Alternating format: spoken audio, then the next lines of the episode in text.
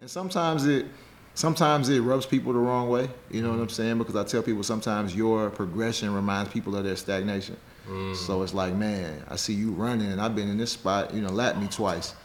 you know what I mean? Yeah. But people that are, I got a, a, a model that I tell young people is if you keep working and I keep working, we'll run into each other. That's good. You know what I'm saying? That's good. Um, but either one of us stop, somebody's gonna do this. You know what Mm-hmm. I mean? So that's kind of been the, the biggest thing. Is like, man, he he kept going. You Mm. know what I'm saying? So yeah, that's been it.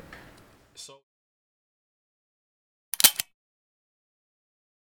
Many people are in stuck in the place that they're in largely because of the fact that they're not around people that challenge them.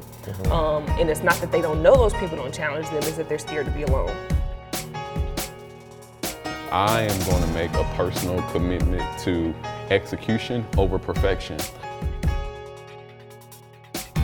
Right now, you know, my company is making, you know, over 200,000 a month.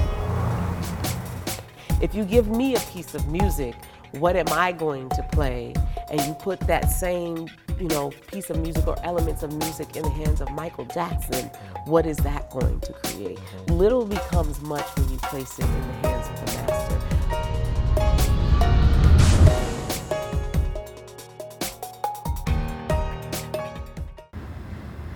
Cool. Well, welcome to another edition of Believers Breed, the podcast where the aim is to help people embrace self awareness, self confidence, and self worth. Of course, I'm sitting down with entrepreneurs, business leaders, folks who've done a lot of good stuff, not just because of their skill set, but more so because of their mindset. Um, I got a mover and a shaker with me today. What's up, Um, man? Really happy to have this guy. Um, I feel like it's a sort of a black renaissance going on in Nashville. Um, and man, you seem to always be in the middle of it. What, I'm glad that's what it looked like. I'm glad that's what it looked Um, But I like. got Patrick Walker Reese with me today, and um, if you don't know who he is, we're gonna dive into what his story looks like, and then uh, more importantly, I want to give people very pragmatic tips to how you're going out to get this education bag. For sure, for sure, So for sure. um, for those that don't know you, man, and even those that do, tell us who you are. Man, Patrick Walker Reese, uh, educator, author, speaker, poet. Um, I always say educator first. Um, I run a company called Live to Aspire. Actually, the company is called Aspire, um, but our merch brand is Live to Aspire. Um, and we repurpose sports and entertainment for the purpose of educational advancement. Uh, that's the long and the short of it, but we'll dive in a little more. Okay, cool. grew So up on the south side of Chicago and the east side of Nashville. I always think where you from is important. when did you come here to the city? I've been here since fifth grade.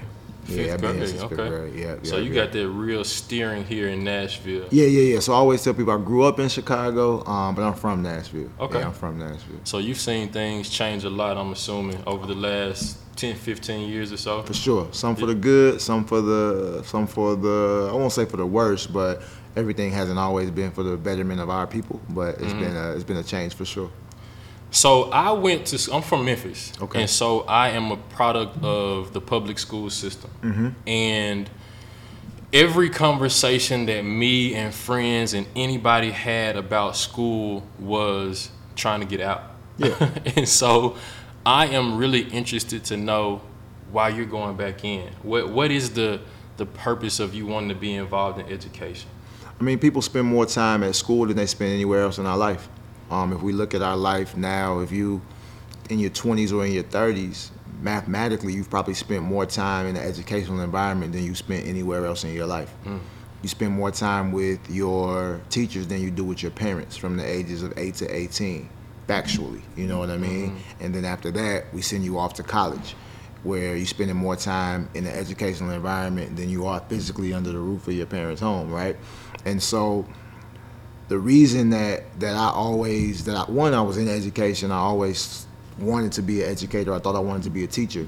But once I got out of school, I realized that the life I wanted, I couldn't do it on thirty-seven, forty thousand dollars a year, right? And so um, I had some friends that were heavy in the entrepreneurial space, um, and so I was like, man, I got to give it a shot. And so for me, when my mind switched to entrepreneurialism, it was about what do I do and what have I done. And so I was trying to not not reinvent the wheel. And so um, luckily, I found out about some people that were doing like ten thousand dollar contracts in education. I heard Eric Thomas say he Nike gave him ten thousand for a speech, and I was like, oh word, because I had already been given like speeches, 4-H when I was in school. You know what I mean? I was SGA president at Tennessee State University, so the speech lane was always there. But I didn't know people were making 10,000, 7,500, 4,500 for for hour engagements, right? So once I found that out, it was like, okay, let's try this. This is possible. Yeah, but to answer your question, it was just I felt like the development that I wanted to have in young people and adults alike had to start in, in the education mm-hmm. space, like I said, because we just spend so much time there, and it's subconscious. Like when you tell a parent that, you know, your child spend more time with me than he does with you, they look at you like, and then they start thinking about right. it like, yeah, he's, uh-huh. he's spending 40 hours a week with me and mm-hmm. maybe 20, 30 at home, and then on the weekends, you know, your friends and all those other influences, right? And so school, research says that school is more influential on a young person's life than any other factor. But you only actually are getting education about two hours a day. So when you think about your high school experience or your middle school experience, you're only learning something maybe one to two periods a day. The other six hours is all social development. And that's crazy that you say that because when I think back to high school, um, the most impactful educators that I had were Miss Alejo, who Okay. taught me AP English, Shouts out to Miss Alejo. but it had nothing to do with English. Yeah. It was the fact that she taught us about the differences in perspectives between men and women. she taught you how to think. Yes. Yeah, independently. Yes. I had another teacher by the name of Dan Jones who taught physics, who crushed us Monday through Thursday. Like Uh-huh. physics was extremely challenging. But on Fridays, he had something called Freestyle Friday. And like I said, I'm from Memphis.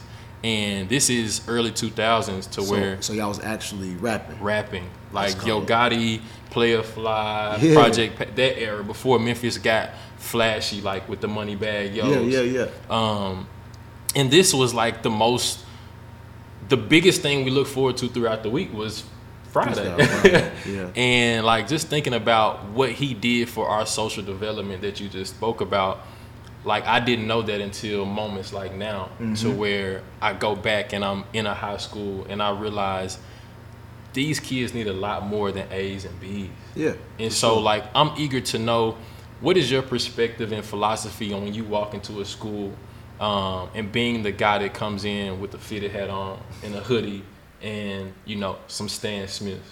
man it's it's powerful right i always anytime i speak i always put myself in the shoes of the young person so thursday i'll do a keynote for purpose prep fourth graders and Shout out to Lager Newman. Shouts out to Labor, shouts out to Purpose Prep. Um, we, we finished up a four part series. Um, they were reading Pat Facts, my second book, and then they asked me to, to keynote their graduation. And so I always try to go back to, man, what was I thinking about in fourth grade? And take that back earlier, you asked me about when did I get here. I've been here since fourth grade because I went to Alex Green for a second. Gotcha. Um, so I don't want anybody to see this and be like, I went to fourth grade with bro. He lying, right? so let's go back. But um, um, so just thinking about like what was important to me in fourth grade. So I remember being in fourth grade, like drawing shoes and thinking about Orlando Magic versus the Bulls and Jordan and Penny Hardaway and learning how to read and still wanting to be on the principals list.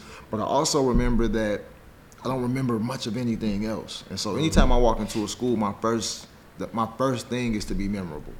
To say something or do something, to wear something that will make these young people remember me, right? So how can I be somebody's Miss Alejo? How can I be somebody's Mr. Jones, Jones, yeah. right? Um, and just me hearing those two names, I remember those two names, right? And so um, the other thing is I tell people, most people never remember who spoke at any of their graduations True. high school. I've had several. High school, eighth grade, two in college, and I couldn't tell you who spoke at at any of them. Um, and so I think that is the that's the energy that I take in. I rarely ever wear dress shoes. I did a speech at Pearl-Cohn once early, and I had on some Concord 11s. And I remember when they announced me, I was sitting in the back because a lot of times I like to sit in the back and just kind of watch the perspectives and what People the children watch. are doing mm-hmm. before I go speak, so I can so I can bring that to it. And as I was walking down, I could hear the boys like, "Hey, bro, you got some J's? He on the 11s." Like as I'm walking, it's like whispers, and I was mm-hmm. like, now I remember being like, man, if I was in school and somebody came in in some Jordans and a hat, just from my school letting him come in like this, I'm gonna already be thinking like, man, he on something. You know what I'm mm-hmm. saying? And I'm gonna listen to him for at least that first five. Now if he's terrible after that, then I'm mm-hmm. probably gonna go. And so that was kind of my mindset, man, is to be relatable and, and be memorable. You know what mm-hmm. I'm saying? And then after that, just be honest. Those are really the three things I try to take into every situation. And so when you go into a school like Purpose Prep or a Pearl-Cohn and you create those relationships with students and you create that relatability factor, do you have those people in your life that you are able to connect with now that you can say, that was my Mr. Alejo, that sure. was my Mr. Jones, For sure. that was my Patrick Walker Reese? For sure. What do those conversations look like now? they beautiful. You know what I mean? And so uh, Tom Ward was my principal at, at, at Hume Fogg. Uh, he's over the Oasis Center here. Um, Cheryl Clayton was my geometry teacher. Um, math all through time at Hume Fogg, and, and I just remember being being able to be honest with her about the fact that I'm not going to use any of this shit. You know what I'm saying? And then her explaining to me why I needed it outside of the, the nuts and bolts of it, right? And so um, I ran into Angela Hubbard. Shouts out to Angela Hubbard, basketball coach at Hume Fogg. She's graduating after like 50 years of teaching. I mean, retiring after 50 years of teaching. Um, so when I see most of those people, they're excited to see that I'm pouring back into the young people. Mm-hmm. Um, they're excited to see that I made a business out of it. Mm-hmm. But I think when you're in education, man, you've seen so many kids go left. You've seen so many kids die. Mm-hmm. You've seen so many kids get become victim to the system that anytime you see somebody figure it out, it's just kind of a breath of fresh air. And I think you know when we have children and when we work with children, we realize, and when we're young, I tell young people all the time, when you're young, you don't know that you got to be a quarter millionaire to buy the house that you grew up in. Mm-hmm. You know what I'm saying? Mm-hmm. Like most people can't afford to buy the house they grew up in. Mm-hmm. But when you're young, you're dreaming about doing something totally different. You know, like literally the house I grew up in in East Nashville right now might be a four or five hundred thousand dollar house. But when I was sleeping it in 2001 and 2002, I'm dreaming about going out, getting something crazy, but you're not understanding like, man, the million dollars that you're talking about, that that that MBA dream, that being that lawyer, being that doctor, you don't really understand the work that it takes. But when you're an adult and you're looking back, so like when my um, my, my mentor William Latham, he's out in D.C. or Joseph Robinson, when they look back and you see a young man like paying his bills, starting a company, you kind of find solace and happiness right in there because you realize how hard it is just to be regular. Yeah. you know what I'm saying? Especially, especially for African American people. Um, and so that's been one of the most rewarding parts of the journey. Um, is when I go do like I did Antioch High School's commencement, and you start to see people that were like educators when you were young, or you do work at Tennessee State University, and there's people there when you moved into Watson. And sometimes it, sometimes it rubs people the wrong way. You know what I'm saying? Because I tell people sometimes your progression reminds people of their stagnation. So it's like, man, I see you running, and I've been in this spot. You know, lap me twice. you know what I mean? Yeah. But people that are, I got a, a, a model that I tell young people is if you keep working and I keep working, we'll run into each other. That's good. You know what I'm saying? That's good. Um, but either one of us stop, somebody's gonna do this. You know Mm-hmm. what I mean? So that's kind of been the, the biggest thing. Is like, man, he he kept going. You Mm. know what I'm saying? So yeah, that's been it. So, at what point did you say, um, "All right, I'm gonna try this education thing, and I'm gonna make a business out of it"? Because it's very philanthropic. A lot of the times, we go into these places and Great we question. give, give, give, give, and then the expectation becomes give, give, give, give. Great question. Um, so, how did you say, "Man, I'm gonna I'm gonna monetize this gift that I have"? And I'm not gonna worry about people frowning upon me making money from For this sure. gift. Um, so when I came out of school, so before when I was in school, uh, I had a work study, and then I got off-campus work study at Martha O'Bryan Center in East Nashville. Okay. So halfway through my work study, so I was getting paid from the, from the university just to go there work study. So the organization wasn't paying me, mm. but they just uh, they just had me on their books as a volunteer, right? Mm. So they have no idea about work study mm-hmm. papers and all of that. You know what I'm mm-hmm. saying? So I think I was signing. I had the secretary. She would sign off on my form. I would take it back to the university. Mm-hmm. About a year into that work study, they their their gym person quit. And so they asked me would I be the interim like recreation coordinator, and I was like, yeah. Well, what do I need to do? They're like pretty much the same thing you're doing. We're just gonna ask you to make sure you're here four days a week, mm. and we're gonna pay you like 11 bucks an hour. So in my head, I'm like, word. So I'm gonna get my work study. So now I'm getting like 30 some dollars an hour uh-huh. for the same hours that I was already, Already there working. volunteering, mm-hmm. right? But as I was doing that, I started to see like the budget of education from the nonprofit standpoint. So I started to see like the the science guy that we were bringing in and paying 150 an hour. I started to see like um, the, the the the kickball guy or the bike coordinator, just people that had their own, you know what I'm saying, little programs mm-hmm. that they would contract out. Mm-hmm. So when I graduated, I became the middle school transition coach at Martha O'Bryan. So my job was to take middle schoolers and get them ready for high school. Mm. And so I was there, I spent about 10 years at Martha O'Bryan between interning and actually working. And so in that, in 2012, and again, so that was what I was doing every day in education. But on this end, I had friends that were throwing parties and owning businesses, and they were making upwards of a hundred thousand ever since we were in school. Hmm. And so after a couple Miami trips and different things like that, it was just like, man, I got to figure out how to make more Stretch your money. head a little bit. Yeah, it's like I just gotta figure out how to make more money. Hmm. You know what I mean? These guys had time, they had money, they were having fun, and I loved what I was doing. But I was just like, man, I can't sit with the fact that you you have to be poor or broke because you're passionate about it or because you're in education. And um, I remember, man, I got a whole Eric Thomas did a mixtape. And I remember just sitting in my garage and I heard him. I was sitting in my brother Chef Batts, um, and I heard him say Nike gave him ten thousand for a speech, and I said, "Man, rewind that." and he said it again, and I was like, "Boom!" And I went to my director, um, actually Dawn Reese. Her husband used to coach at TSU, Coach Reese, and I told her like, "Man, I'm, I'm thinking about quitting." Um, and she was like, "Man, are you sure?" Because I had a great job, you know what I'm saying. Mm-hmm. But to be eh, to be as young as I mm-hmm. was, didn't work on Fridays, and that's why I didn't go into teaching. So a lot of people ask, I've never been a certified teacher mm. because I came out of school making maybe 40, 42,000 only working Monday through Thursday as a nonprofit coordinator. Mm. And when I started talking to my friends that was teachers, they was doing maybe 35, 37, 39 Didn't make sense. and they was doing five days a week, way more work. And so when I told her, she was like, "I like it, but don't quit till you have a plan." And so she helped me go back to school. I got my master's.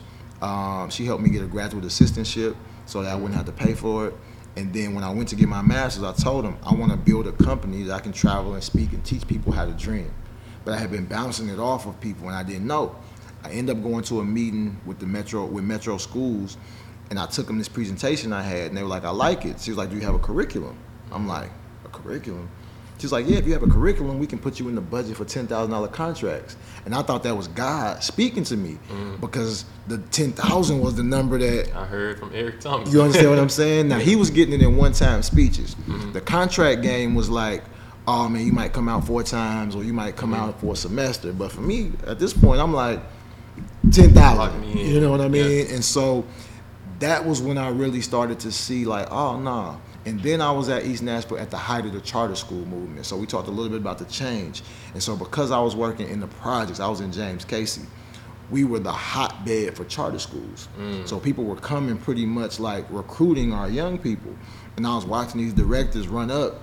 You know what I mean? I think the city at the time, even today, I think you, you get about twelve to fourteen hundred dollars kid. per kid. Yeah. You know what I'm saying? And this might be like quarterly or semesterly. Mm-hmm. So these people were coming, getting the kids, and then test time, sending them back. Mm-hmm. And then every two years, the director would leave and go back to New York or go back to Texas, and our kids are just being limbo. Yeah. And so I'm like, man, hold on. These people getting rich, they don't care for real, and they don't look like us. I'm hopping in. Yeah. And that was really how I got into the education game, and I saw caring, looking like the students, and then having the knowledge. And that's the thing I told my students. Like the masters really helped me. Mm-hmm. So I got my master's in public administration with a certificate in nonprofit management because I thought I was going to like run a Martha O'Bryan or run a Boys and Girls Club. Gotcha. But to answer your question, when I started the company, because I had went to the contract meeting, I could only get the contracts if I had an LLC. So I even tell people today, don't. A lot of people come to me like, "Can you help me start a nonprofit?" Yes, we do have a nonprofit wing, the Be the Dream Foundation. But when you see me out, it's an LLC. Yeah. Yeah, them people paying me to come. Yeah. You know what I mean? Because they have it in their budgets. Yeah. But so many of us think that the only way to help our people is through the nonprofit wing. What I tell people, nonprofits is for people that have money. Mm-hmm. Where you sitting around with friends that, like, if I was sitting talking to you, you like, bro, I got thirty million, I'm trying to get rid of. I got you. Mm-hmm. Yeah, I got a know what place you saying? go. Yeah. But when you're trying to make money or trying to build wealth, a nonprofit is not the way to like make money. Mm-hmm. Again, unless you got a lot of rich friends that's gonna dump you a million dollars or a quarter million a Yeah. year. You know what I'm saying? So I hope that answers your question. Yeah, for sure. I started a nonprofit in 2014, and like probably about a year ago, I realized I should have done this the other way. um, like started the business, created that cash flow, and then fund the nonprofit through that. Yeah. Um, because really, what you want to do is you want to get you a business, and then you want to funnel your own expenses and your own revenue to your own nonprofit because the government is going to take it. You know what I'm saying? Yeah. Most people don't know that the NFL is a nonprofit organization. yeah. You know what I'm saying? Yeah. So Jerry Jones is running a nonprofit, mm-hmm. but he's running a nonprofit that has for-profit entities attached to it. Mm-hmm. So that's why when you even when you're young, if you ever collected basketball cards mm-hmm. or a football card, on the back it'll say club. You know what I'm saying? So it'd be like club from 01 because the NFL is a nonprofit, and then you have these clubs, Clubs oh, that are part of the nonprofit. That's good. And then I, but so Jerry Jones makes his money from owning the stadium that my nonprofit entity plays in. So same thing. With, you understand what I'm saying? So Yeah. same thing with Martha O'Bryan and some of these larger entities. I own the land. I own the community center, Mm-hmm. and then I'm making my money off the top of these grants and Mm-hmm. these programs that's coming in. So once I really kind of saw the game, so I jumped into the game as an education consultant. Mm. Because what I tell people is what I what I learned from going to these brunches and these break. I was watching Martha, Martha O'Bryan make, man, probably. Uh, We used to do these champion breakfasts, and they would do like two point five million dollars At a breakfast. At a breakfast, and they would have our kids like serving, and then make the kids sit in the back. And I remember going to them like, man, y'all, y'all got to get a table for my kids because the kids are the reason that these people giving the money. And so that was kind of my driving force into like the business. And so to go back to your other question about the families and the kids and the and the the educators that I worked with, oftentimes the people that follow my journey they're attracted to it because it's not 100% philanthropic. Mm-hmm. And I never, I'm making, I'm, I'm, I'm, running a business. Yeah. And I'm trying to make a million dollars in education. That's good. You know what I'm saying? That's good. Partially because I want to run it up, but partially because I want other people to know that this possible. You know what I'm saying? Like you can have these philanthropic aspirations. You can want to make the world a better place and get And rich. not be broke. yeah. you don't have to be broke to help people. Yeah. Um, so I want to unpack the way that you've been able to, like the nuts and bolts of getting that million dollars through education. For sure. Because I think right now, what you're doing is become a lot. It's becoming a lot more attractive, a lot more sexy to people to actually get into education. And now I don't feel pigeonholed into having to be an athlete or a rapper. But now I can look at that entrepreneur and say, dang, that's something I want to be. Or sure. he's coming in here with J's on. For I can sure. get J's being Sure. in education. So, um, can we kind of walk through and pace through where does it start? What is the, the ground one of locking in a contract, being able to get into to the school system? Perfect, man. Um, so the ground, the foundation of any business is relationships, and so I tell people, for me, the reason I went into education consulting is because I knew so many teachers, educators, nonprofit workers just from my time in that space, mm. and so when I decided I wanted to be a speaker, which led into the workshops, and we'll talk about that transition because initially I just wanted to be Eric Thomas. My vision was I'll go somewhere, I'll give a speech, And I'm the speech will be fine, boom. But then I realized, and I went to I went to a thing with Eric Thomas, Inky Johnson, and David Shane. And I remember sitting there like, Cold. man, right? And I remember David went first, and I was like, cool, okay, I could do that. Mm-hmm. Jeremy Anderson went next. He had the story. I'm like, okay, cool.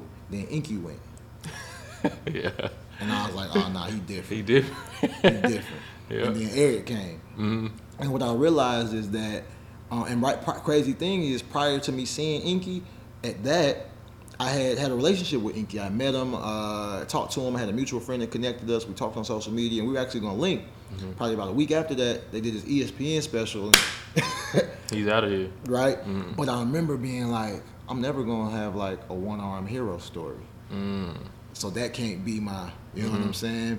And then David, he just had a crazy entrepreneur grind, Yeah. right? His shirts and I had to be the dream shirts and the merch. Um, Jeremy was a was a model that I really could follow because he was just like to me it was like a regular Joe mm-hmm. that grinded it out. Figured you know what out, I mean?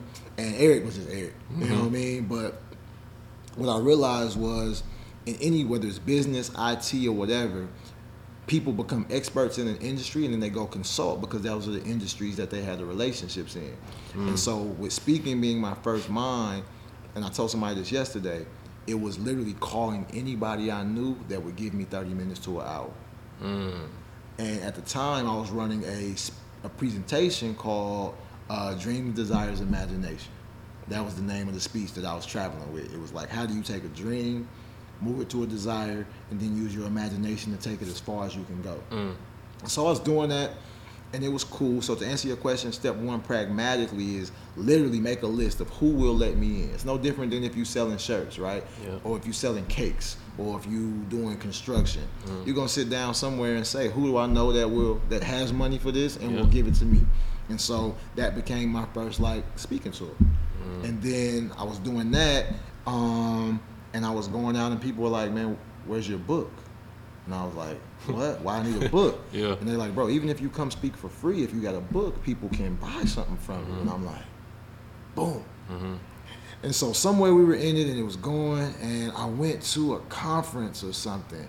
And I don't even remember. I remember calling my business partner and saying, "Man, let's." Oh, after I went to that contract meeting Okay. and she said build a curriculum. And so mm. I went back to Tennessee State University to the to the curriculum and education department, and I was like, I need a curriculum. Mm. So I showed them the presentation, Dream, Desires, Imagination, and under that I had three points for each topic. So mm. dreams was vision, passion, strength. Desire was process, discipline, consistency. Imagination mm. was execution, environment, exposure. That's good. So when I went to the curriculum writing workshop, they told me take your key points and make a workshop out of each one. Yeah. So when I went back, so I went did curriculum instruction for one semester, and then I saw the curriculum instruction was going to put me right back in the school space with no real money. So I switched to a master's in public administration because people were telling me that, that was like the MBA for the public sector. Right? Yeah. in hindsight, I would have got a real MBA Gotcha. because I, didn't know that I was about to start a company. Mm-hmm. I'm still thinking philanthropic. You know what I'm saying? So in hindsight, and I still think about it, but I got my MBA kind of like on the go now, Mm-hmm. right? But so that was that. So having the relationships and then getting the information about how money is spent in that field. No different than if you're a plumber or whatever, right? Mm-hmm. Because even if you're a plumber, there's two ways you get money, right? You go to somebody's house, you fix their toilet, they pay you. Mm-hmm. Or you go to the city, they give you a contract, and then you go fix stuff that people don't even know nothing Mm-hmm. about, and your money come up off the top, right? So we took that approach. Okay. The contract approach changed everything. But keep in mind, you cannot get these contracts unless you have an EIN number, unless you have an LLC. You mm-hmm. understand what I'm saying? Mm-hmm. So that was, so that was the first approach. And then once I developed the modules, so we started out with the vision, passion, strength, and I hired a teacher to help me put it in lesson plan format. Because again, mm. I never had been a teacher, mm. so I paid a teacher, Warren Dean. He was teaching at the time. One of the guys who let me come speak in his class. Mm-hmm. Boom, and then I started practicing. And so people would give me honorarium. Some people would have smaller hundred dollar budgets, two hundred dollar budgets. I was doing end of the year celebration stuff like that. But the transition and the game changer for me was that I, I made a flyer mm-hmm. everywhere I went, and I took a camera everywhere I went in the beginning, because I realized that I couldn't tell somebody I gave a good speech yesterday. I had to be able to show them. Mm-hmm. But it also gave me leverage when I went into school because when I was walking in school with the J's and the suit and the camera, I got videos on YouTube while I was walking in Whites Creek and you can see the kid. Like, man, who is bruh? That's Like, good. What do you? What?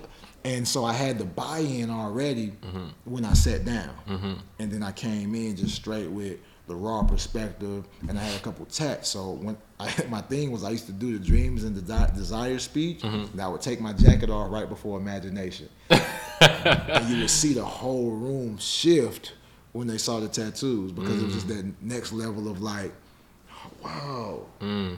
Cause, cause you just, I'm thinking about my own self in high school, right? Yeah. If I, and I, even to this day, like if this person version of myself, or take you for example, Mm-hmm. if you walked into your high school, you would have listened to you, Yeah. just based on what you look like, Mm-hmm. Because I've never seen you in this space, Yep. and so that was my, so that was my leverage piece. That was my leverage piece, doubling down on who I naturally was. And then at what point did you like fine tune sitting across from somebody asking for your worth? Still doing it. Still doing it. Still doing Work doing in progress. And so that goes back to the mentor piece, right? And so um, one of my main mentors, Dr. Latham, he ran the honors program at TSU for a while. He's uh, at University of District Columbia now, and so uh, he's actually and UDC has been one of my main clients for a long time, especially prior to the pandemic. But every time I would reassess my company, which we do every six months to a year. Um, so right now we're moving from programmatic to like working with schools to systematic to working with districts um, working with from working with departments at universities to working with the entire university. Mm. And so everything every time I would I would have something, I would send it to them and say, hey, what would I need to change or fix about this for you to be able to give me fifty thousand dollars? Mm. What do I need to change about this for you to be able to give me? You know what I mean? Yep. And so once I went from like, hey, I'm bringing Patrick up to talk for an hour to, hey, I'm bringing Patrick up for two days to do three workshops. Mm. And the thing I realized was that all of those ten, twenty thousand dollar one day speeches, those were going to Inky and Eric. Mm-hmm. And I felt cool because I knew those guys. I was mm-hmm. in the space. I saw Eric. I saw Inky at Tennessee State's graduation a couple years ago. I think his sister graduated or a family member. Okay. And just ironically, I'm in the hallway. You know, when people in the graduation mm parlor, I'm like, man, what's up, Inky? Man, we gotta. He was like, man, I've been seeing what you're doing. Keep going. Mm. That's all I needed to Yeah. hear. That's all I needed to hear. But I realized that it's gonna be hard for somebody to give me ten thousand dollars for a one hour speech. But people will give you ten thousand dollars for two day workshops, two day mm. retreats. You know what I'm saying? Mm. And once I did, but it was cool for me because I- I liked it because the workshop model gave me a chance to see the client and the students and the people more than once. Yeah. Because my my model in the beginning was I don't care how good the speech is, you're not changing nobody's life in 60 minutes. Mm. But if I can see you six weeks, you know what I mean? I was doing a mm. contract in New York. One of my first contracts I had, I was getting it was a ten thousand dollar six week contract in New York. Mm. And I remember after the second week, the kids was like, "Where you from?" I'm like, "Nashville." They're like, "How you get here?" I'm like, "I flew." They Yeah. like, "Shut up, son." No, they hey. like, "Shut," you know, New York. They like, "Shut up, son." Uh-huh. On, on on God. So you fly here every week for us, be? I'm like, "Yeah." Who paying for it? I'm like, your department. No, mm. because they looking at the mm. juice boxes. Yep. They thinking like me. Don't nobody have ten thousand to be giving you to come here and talk to us. And so mm. they like, word on my mother, son. I'm coming back next week to see if you here, yo. If you here next week, son, I'm gonna come every time, son. And I was like, yo, I'm, I'm back. I'm back. You know what I mean? And that was when I was like, yeah, this is this is the way. Because even if I took that ten for that one, it wouldn't have gave me the impact that I needed. You know what I mean? Mm-hmm. And from a marketing standpoint, the workshops gave me opportunities to grow. Mm-hmm. So even with the purpose prep thing that we talked about, I'd be doing their keynote. But I saw those kids every Tuesday and Thursday for three weeks. Touch so, points. So when I get up there and I say dreams come true, they're gonna scream every day. Yeah. Because they've been working with me That's already. good. You know what That's I mean? That's good. And it goes back to I told you my thing was I wanted to be memorable. Mm-hmm. I wanted to be authentic. You know what I mm-hmm. mean? And so it's, it's way easy to be memorable if you see somebody more than once. I want to ask more about that authenticity. So, Okay. in because I follow Shan's like to the T. Yeah. Because I see more of me in him Okay. than any of the others. Okay. But at times I have to check myself to make sure I'm being me and I'm not becoming him or Yes. whoever else. Yes. Do you feel yourself fighting against like, man, Inky Cole, and I want to pull this, but making sure that you're not becoming Inky Johnson or whoever else? Yeah, for sure. For me, it was it was ET, and it was more, it was more like trying to follow the triangle offense without having Kobe and Jordan. You just mm. can't do it. Mm-hmm. You know what I'm saying? Like the triangle offense only works if you got a Kobe and a Jordan in it. If I don't mm. have to give one person that much attention, mm-hmm. the triangle offense isn't gonna work. And so when I was starting my company, I was running Eric Thomas plays, but I'm not on YouTube every Monday. Yeah. I don't have a camera crew following me like that. Mm. And so he was building his brand while I was trying to build a company.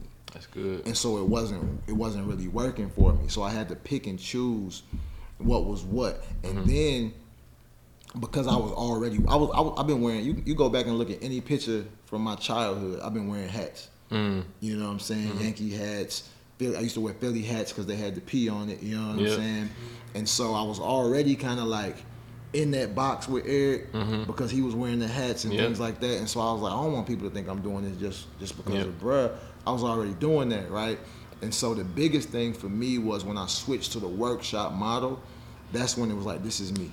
Mm. And so I went and I developed so, for example, the problem, the, the challenge was how do I sell vision to a group of young people in 60 minutes. And so we developed um, a, a, mod, a format where we'll do four 15 minute activities. So even now, when I develop workshops, I'm thinking about what is the big overarching concept and how do I make you able to feel that? How do I make vision tangible? And that was the hard part in the beginning because we were trying to sell intangible things. Mm-hmm. Like, what is passion? How do you sell passion? Mm-hmm. So, for example, for vision, we looked at Google and Nike, created a created a worksheet that had their vision statements listed out, mm-hmm. and then made people create their own vision statements around three key concepts. That's good. You understand what I'm saying? And so when I went in with that, it was like, oh, this is Patrick. Mm. This is Aspire. And mm-hmm. even now, it's like I can give you our Dream Builders workbook, and you can't deliver it like Patrick Walker Reese. I can give it to Eric Thomas, mm-hmm. and he won't deliver it like Patrick Walker Reese. And he may do it better, he may do it worse, but it, But won't, won't be be like Patrick Walker Patrick Reese. Walker. Yeah. And so that's the that's the caveat because even when we're buying Nikes, my first in the '80s and the '90s when we was buying Nikes, we was buying Michael Jordan. Yeah. So the business is still comes back to the person. Mm-hmm. And so again, even when you go buy a Sleepers for Suckers shirt, mm-hmm.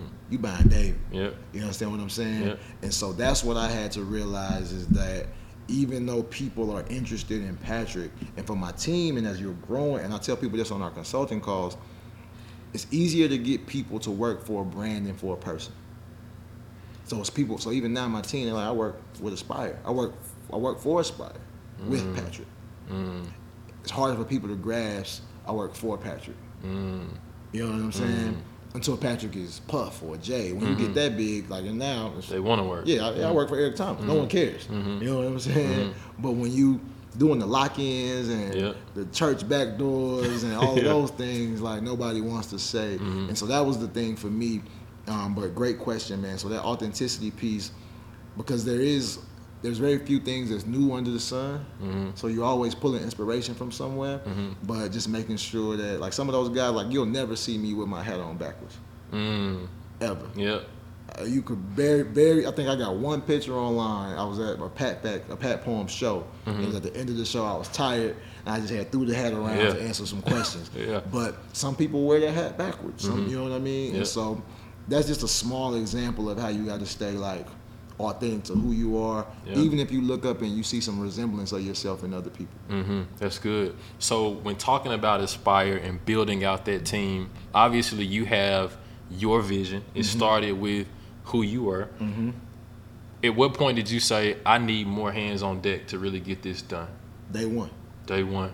Day one. Okay. So when I first had the idea, I knew I needed because I was watching ET and them guys. I knew I needed a design team. Mm. And so I went to my line brother. Um, he was out. He was from Knoxville, but he was in New York at the time, and he uh, was creating websites and those types of things. And I just didn't have the money for a website, so we, we we did like a phantom partnership. We created a partnership around something that didn't even exist yet.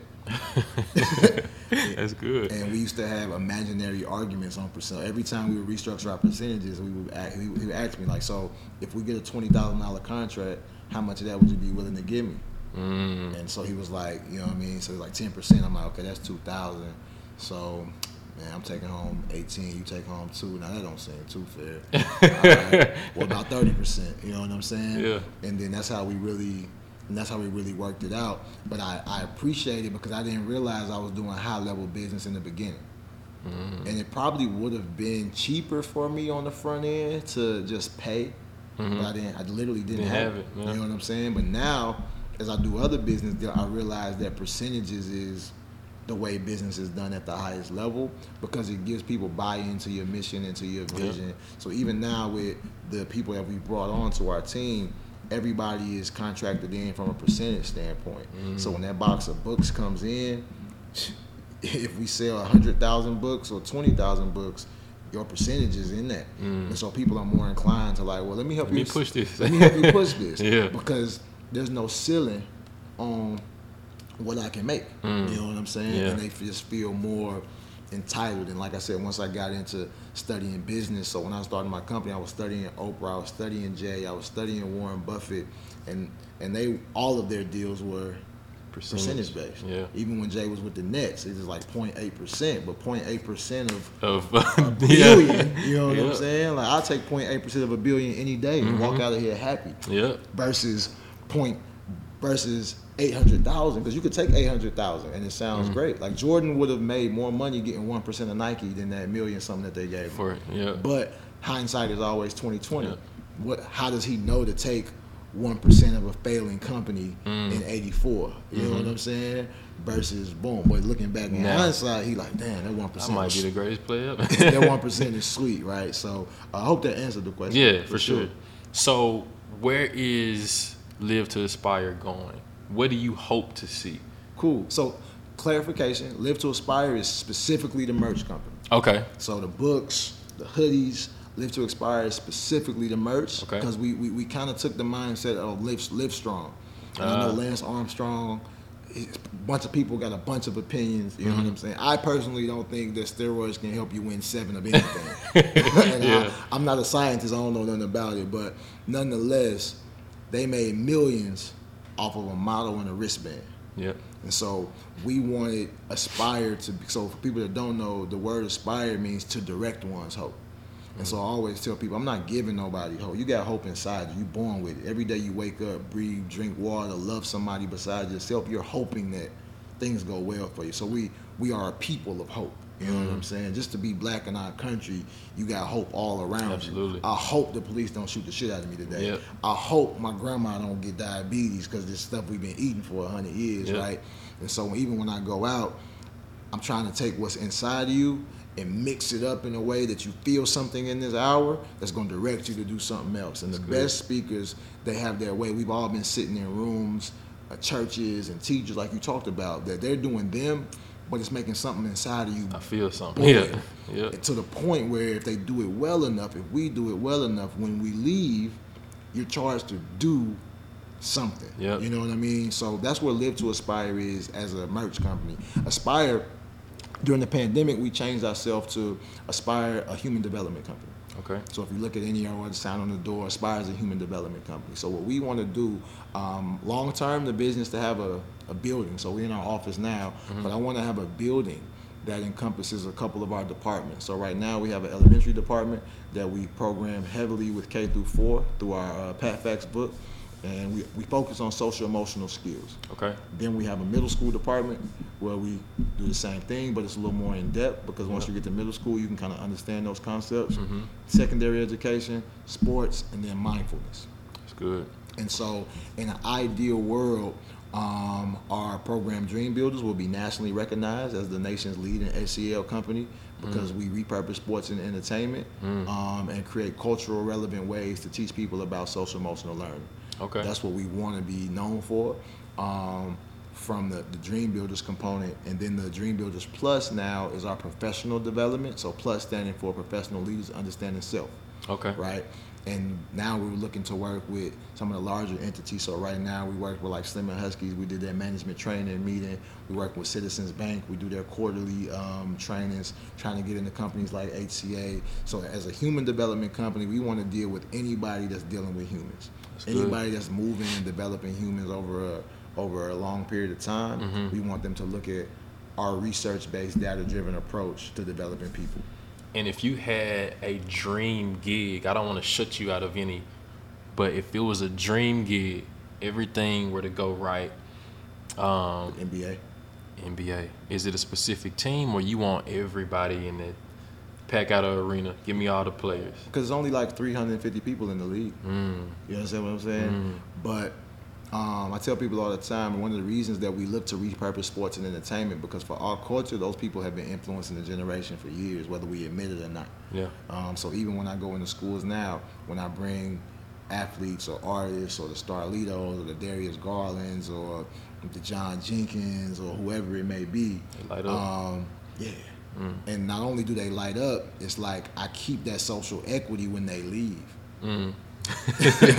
you know what I'm saying? So it's no different. If, if I walk into a school with Moneybagg Yo, they like, man, that's Moneybagg. Mm-hmm. But how you get Moneybagg Yeah. to come here? So Yeah. even when Moneybagg leave, they like, bro, that's Mr. Reese, bro. He Yeah. ain't Moneybagg in this thing. You gotta listen Yeah. to him. But and some people don't look at that route because they, they their ego is involved. I don't care Mm-hmm. because these people are these kids are NBA young boy, Lil Baby, LeBron James. Those people are driving the culture. Mm-hmm. I tell people when we were coming up, there was three times I saw the world around me change. Allen Iverson, mm-hmm. Cash Money, mm-hmm. and Roc-A-Fella. Mm-hmm. When like you saw everything around when Iverson hit, everybody had braids, Yep. everybody had the jersey, yep. everybody was calling, getting called for carry doing crossover. Yep. You didn't even want to play sometimes Yep. because people just Yep. right when Cash Money hit, white tees, headbands, Girbauds, Reeboks. Yep. Period. Yep. Like physically, people around you are changing, Yeah. right? And then Roc-A-Fella had this whole like push of like black entrepreneurialism, N- New York hats, and that was the first time we like, man, Jay got Reeboks. Yeah. And then in that, people forget that there was a whole wave where you wasn't wearing nothing but black clothes. Mm-hmm. Rockefeller, Fubu, Enyce. We wasn't wearing no. People tell you I ain't wearing no Tommy. Yeah. You know what I'm saying? Yeah. Now we've switched to this kind of like designer wave. You know what Yeah. I'm saying? But that's still influenced by them saying them people wearing them big ass shoes. Yeah. Nobody's walking in the mall like, man, them shoes fly. Yeah. They're like, man, that's them shoes so and so had on, Yeah. right? And so as an educator, even when I meet with principals, I show my principal. I tell you, you can't be a principal in today's world and not know who NBA YoungBoy is. Yeah. You have to watch these videos. Yeah. And when the principals watch it, they're like, wow, all of my kids look like this. Yeah. All of my kids behave like this. But what I tell them is no different than if you're at a Catholic school and those kids do what they do because the Bible told them to do it. Mm-hmm. These kids are doing what they do because NBA told them to do it. the NBA told them this is how you deal with authority. This is how you deal with women. This is how you, this is how you talk to that teacher if she say something you don't like. But when you let them know that you in their world, you know that song, you know them lyrics, then they more inclined to listen to you as well. Yeah. And I think as adults, we kind of forget how influenced we were At that age. by those things. Yeah. Like we watch these videos eight, nine times a day. Yeah. We watch Lil Bow Wow over and over. Yeah. And thinking like we all thought like, how the hell is Bow Wow just popping at eleven? Yeah. You know what I'm saying? Yeah. Like, what has he been doing in his first 120 months on this earth Mm-hmm. that got him up this much? But those influential factors, man, and so that's what that's what we try to do. And as Aspire, we want to be we want to be that company that large entities look towards when they're trying to translate educational deliverables to the rest of the world. That's good. That's good. So I do a thing every episode to where I blow up a balloon. Okay. And on that balloon, I ask the guest to write one word or one phrase. This should be good for you. You're a wordsmith. For sure. Um, that you feel like handcuffs people and prevents them from taking those steps of faith forward. So for you, it was a point to where you said, "This is what I want to do. I want to be that educator." Um, in an unconventional way, and I'm going to chase and pursue that. sure. But a lot of people see that, but there's something that prevents them from moving forward. Agreed. So I'm gonna blow this up, and then I'm gonna give you the balloon to write that word or phrase. I always struggle with this. I was gonna say you you doing a, a lung a lungs test every every episode, Yeah. man.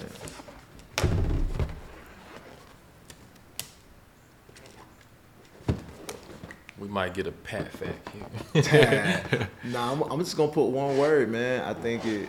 I think because I tell people when you when you start your business or when you start anything, think about a word that you want to become synonymous with. Hmm. So we used to have this argument. Me and my friends, we was in New York once, and we had an argument about who was more influential, Michael Jordan or Michael Jackson. And so to solve the argument, we went around New York asking people. But, but the challenge was all you could say was Michael Jordan and Michael Jackson. You couldn't give any other context. Mm. And what we found was every time we said, every time, most people would say Michael Jordan, but whenever somebody said Michael Jackson, they would always give the caveat, Michael Jackson, but some of the other accusations that came with his name. Mm. And the last thing we did was there was an Asian lady, and she said, "I don't know either. I don't know either. Leave me." And when she was walking away, she had some J's on. and I told the guys I won, but what I told them is the reason why I think Michael Jordan will always go down as more influential than Michael Jackson because his name is synonymous with more things. Mm-hmm. If you ask ten people and you play the game where I'm gonna say one word, you say the next word. Mm-hmm. If you say Chicago, half of them people gonna say Michael Jordan. Mm. If you say basketball, half of them people gonna say Michael Jordan. If mm. you say shoes, mm. half of them people gonna say Michael Jordan. If you say bald headed, mm-hmm. half them people gonna say Michael Jordan. Mm-hmm. On the reverse, Michael Jackson doesn't have those same ownerships of those cat. If you say music, you're gonna get a million answers. Mm-hmm. If you say dance, you're gonna get a million answers. Yeah. If you say pop, you're gonna get a million answers. If you say Gary, Indiana, you might get Michael Jackson a lot. But for me, I always tell entrepreneurs find that thing that you want to become synonymous with. Mm. And so I'm gonna show you this. I'll tell you a quick story about it, but my word is Dreams. Dreams. Good. Um, I was at Pearl-Cohn in that same initial contract, and after my session, session went great. I did this contract with every freshman in the building. So again, I walked to lunch with them. Halfway through lunch, a fight breaks out. Me just being me, I'm in there like breaking up the fight, and I hear kids yelling, "The Dream Man breaking up the fight! The Dream Man breaking up the fight!" and I was like, "Wow, how powerful is that? That that's how they see me." And so my thought at that moment was, how how powerful will it be if you had somebody in every educational environment that represented dreams? Like this, mm. my math teacher, this, my science teacher, and this the class I go to talk to about dreams. Mm. But when we talk about Miss Clayton, when we talk about our teachers, when you talk about them teachers that you name, mm-hmm. that's why you loved them. Mm. Because outside of the scope of what they was teaching, you was able to dream in those classes. Yeah. Freestyle Friday allowed somebody a place to go escape, say some mm-hmm. things, do some things that they never did. So for me, I think this word is powerful in so many ways because everybody has dreams, whether they admit it or not. But sometimes the dream is stifling. So our second book, Pat Facts, is called More Than a Dream. So my first book is from one dreamer to the next. Pat Facts one from one dreamer to the next because it's like, yo, from me to you, this how I got off. Mm. The second book was like, it ain't a dream no more Yeah. it's more than a dream. We mm. doing it now, and so I think this is the I think this is the most powerful word in the world because everything is somebody's dream. This table, this office, that TV, these lights, that hat, this shirt. But when you get to the point where you start to put your dreams into the atmosphere and you see them become real, it's the most infectious, contagious feeling that you'll ever feel. That's good. That's good. So normally, what I would do is I would pop this and take the air out of it. Mm-hmm. But I think that this word needs to stay alive. That's powerful. Um, and I've never done that on a podcast. um, and so I want everybody that heard what he just said, like whatever dreams that you have, the vision that you can see, it's there for a reason. Yeah. And so go out there and get it. and it's and, I, and I'm glad that you said that um, because I've never dreamt about being a doctor or a lawyer. You know what I'm saying? When I was young, I tell people there's only two things I wanted to ever do that I remember really. I wanted to be on Sports Center. I wanted to be Stuart Scott. Yeah. And I wanted to be a teacher. But I remember coming out of school and somebody telling me, man, it's hard to get on Sports Center. And I took that and I was like, all right, okay, I'll be a teacher. And it was like that simple. Wow. In hindsight, I don't know if I would have done it differently, you know what I'm Mm-hmm. saying? Because I think that there had to be a part of me that really enjoyed education to even go that route. But I'll be honest to say that there was a part of me that looked at it as like, okay, this might be a little easier, you know what I mean? Mm. But I say that to say the things that you dream about are for you because those dreams are kind of uncontrollable. I could show you a million things and they just don't tweet like the movie Soul. I love the movie Soul. Have you seen it? Yes, I have. But I love the movie when they went around. They had the little place mm-hmm. where it was like experience a little bit of everything, and, and when your thing glows up, that's where That's what I love. Yeah. right? And so for me, it was just like, man, walking into that classroom, and still, but the issue was that I don't know how to make money here. Hmm. But once I started seeing them checks come, and when I say checks, and I, and I always tell kids numbers to put it in perspective. Like even some of the students, one of my guys, he plays football at Pearl, he be at TSU. I took him with me to UT Knoxville. I showed him the three thousand dollar check they gave me, and then I let him hold the money when I sold twelve hundred dollars worth of books. And then I let him hold it like halfway to the that, to the. I was like, "Hey, Bino, you got that money? Let me get it." and he, he handed it to me. I peeled off a hundred, gave it back to him because that's what the dope boy would have did for him. Yeah. That's what the streets would have did. Mm-hmm. They're gonna show you like this how I make the. They're gonna pick you up, let you ride around, watch you get off, show you the bankroll, Mm-hmm. Yep. fold you a little, and then send you on your way. You're gonna go home. You're gonna say, I want to do that." I want to do that again. Yeah. So I'm just saying. So he like. So then when I get back to school, I get to, he like, man, y'all listen to Mr. Reese. He got racks. He just showed me a forty thousand dollar check on oh, God.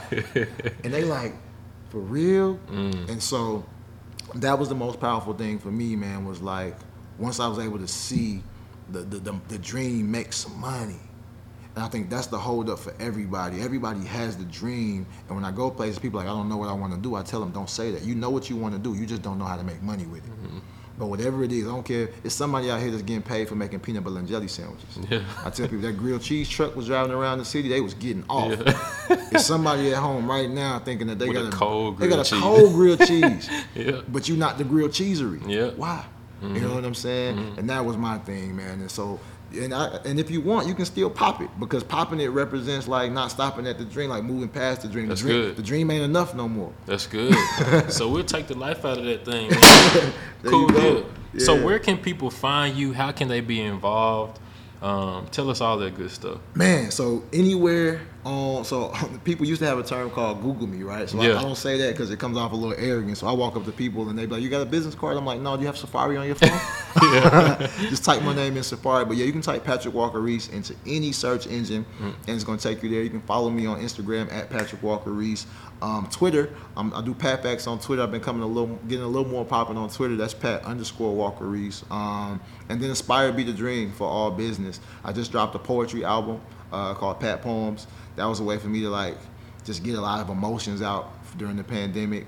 Um, we got our second book, Pat Facts Volume Two, Pat Facts Volume One, and we got the merch line from from Live to Aspire. So, Dope. but if you type Patrick Walker Reese in, it'll take you to all of those things. You had to do a lot, man. Your name, your name is like a big name. yeah, yeah. Um, and that's powerful. I'll close on that, man. When I was young, my name was Patrick LaRue. Mm. Um, so I was adopted when I was younger, and when I moved to Nashville, I just started writing the name of my adopted family. I wasn't like I didn't have to go to like foster homes and none of that. But my mom married a guy, they divorced, and then his family took me in after it was over mm. um, because my mom was dealing with drugs and my, my biological father was already incarcerated. Mm. Um, and so when I started living with the Larues, I when I went to Meigs and stuff, I just started writing Patrick LaRue on everything. Fast forward to my senior year at Hume Fogg, the guidance counselor calls me in. She like, yo, I gotta talk to you. I'm thinking, damn, I ain't finna graduate. Mm-hmm. She like, Patrick LaRue, we can't find any records of this person. I'm like, yo, mm. close the door. And what I ended up just telling her the whole story. Wow. And she was like, well, when you well, we gotta do something. So she gave me the information to like look for a lawyer to see about changing it legally. It was like 600. I went home. My people was like, well, you working now, so if you want to do it, we support you, but you got to pay for it. Mm-hmm. And I was like, ooh, 600. That's like that's like four pair of J's. You know what I mean? yeah. And so when I ended up going back to school, I told the guidance counselor, when I walk across the stage, say Patrick LaRue, but put Patrick Walker Reese on my diploma so I can mm-hmm. use it. And when I got to TSU, um, I just went by Patrick Walker Reese, and then Facebook hit. Mm. And so when Facebook, you got to use your name, Yeah. name. You know what Yeah. I mean? So when it hit, all the people I had known from my life was like, bro, I seen somebody on Instagram, on Facebook with your face, but it say Patrick Walker Yeah. Reese. And so I just, you know, I used to shrug people off. But I say that to say, for me, when I was 18, because when I was young, Cincinnati, which was where a lot of my family lived, the name Reese, all of that was like I had so much resentment towards it. Mm. And so my first like mental health moment, I didn't even know it was that, but it was me telling myself like, bro, I'm gonna own this because this is mm. actually who I am. Mm. And it wasn't until probably about four years ago, somebody was like, man, you know your initials say power. Mm, I that's was good. Like, I was like, bro, I never even looked at it that way. Yeah. But because my whole life I was writing PML on things, Patrick Montrese LaRue. Mm. Yeah. I was never writing yeah. PWR. You know what Mm. I'm saying? And so now, um, it's just crazy. You know how God works. Yeah. You, you, you being again going back to your authentic self. Yeah. You know what I'm saying? So authentically, who I was was Patrick Montrese Walker Reese. And good. most people think Walker is my middle name. My last name Walker Reese. It's Walker. Reese. My mama was just wild like that. You know what I'm? Yeah. So, yeah, man. So that's where the Patrick Walker Reese came from. But I agree. Um, so even we talked about my daughter. Um, I'm gonna have a Patterson Walker Reese. So the PWR is gonna Dope. is gonna continue. Dope. good for you, man. Dreams come true every day. And every day, dreams come true. Good stuff. I appreciate, Appreciate you for having me, Yep. brother.